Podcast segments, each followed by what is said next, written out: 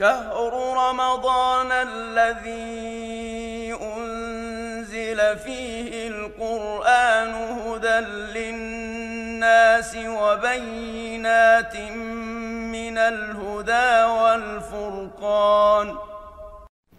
الحمد لله والصلاة والسلام على رسول الله وعلى آله وأصحابه ومن والاه. أما بعد Ist es erlaubt beim Tarawih-Gebet im Ramadan zum Beispiel, wenn man betet, abgesehen davon, ob man alleine betet oder in der Gemeinschaft betet, aus dem Koran zu lesen, sprich man hält mit der Hand den Koran und liest dann darin. Oder man hat zum Beispiel ein Handy und liest dann aus dem Handy den Koran. Imam al-Bukhari, rahimahullah, hat in seinem Sahih-Werk ein Kapitel oder ein Unterkapitel.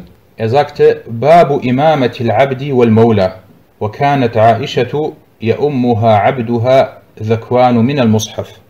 Er erwähnte nach diesem Unterkapitel, dass Aisha einen Sklaven hatte namens Dhakwan, einen jungen Sklaven, er war noch jung, nicht volljährig, namens Dhakwan, und dieser pflegte für sie vorzubeten und aus dem Mushaf, also aus dem Koran, zu lesen.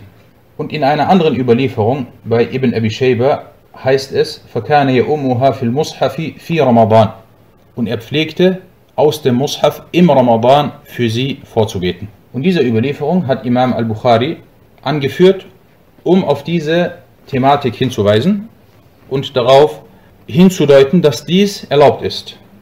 Und er hat hier in dieser Überlieferung sogar auf mehrere Sachen versucht hinzuweisen. Zum einen, dass ein nicht volljähriger vorbeten darf und dass man aus dem Mushaf lesen darf. Und diesbezüglich gibt es auch Aussagen, einige Aussagen von den früheren Gelehrten, vor allem Imam Malik, rahimahullah. Über ihn gibt es in Al-Mudawwana Al-Kubra, das ist ein großartiges malikitisches Werk, welches einer der früheren Gelehrten namens Sahnun ibn Sa'd überliefert über den Schüler von Imam Malik, Abdurrahman ibn al-Qasim al-Utaqi. Und dieser Abdurrahman ibn al-Qasim, wie gesagt, das ist einer der bekannten Schüler von Imam Malik gewesen. Und in diesem Werk Al-Mudawwana stellt er Imam Malik viele Fragen. Das bedeutet also, dass dieses Werk die Aussagen von Imam Malik überliefert. Und Abdurrahman ibn al-Qasim sagte, قال مالك لا بأس بقيام الإمام بالناس في رمضان في المصحف. Es ist in Ordnung, dass der Imam, dass der Vorbeter im Ramadan für die Leute vorbetet und aus dem Mushaf rezitiert. Und in einer anderen Überlieferung oder in einer anderen Aussage sagte Abdurrahman ibn Qasim, وقال مالك لا بأس بأن يؤم الإمام بالناس في المصحف في رمضان وفي النافلة.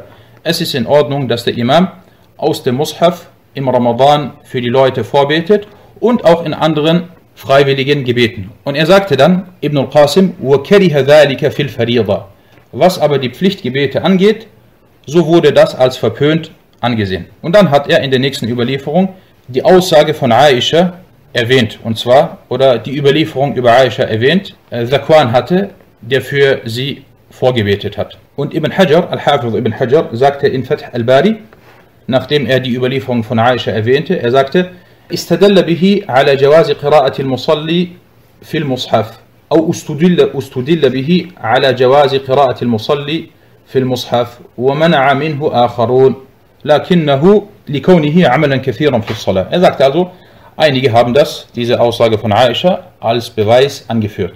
Und An-Nawawi sagte in Al-Majmu' dass dies, er sagte, هذا مذهبنا ومذهب مالك وأبي يوسف ومحمد وأحمد.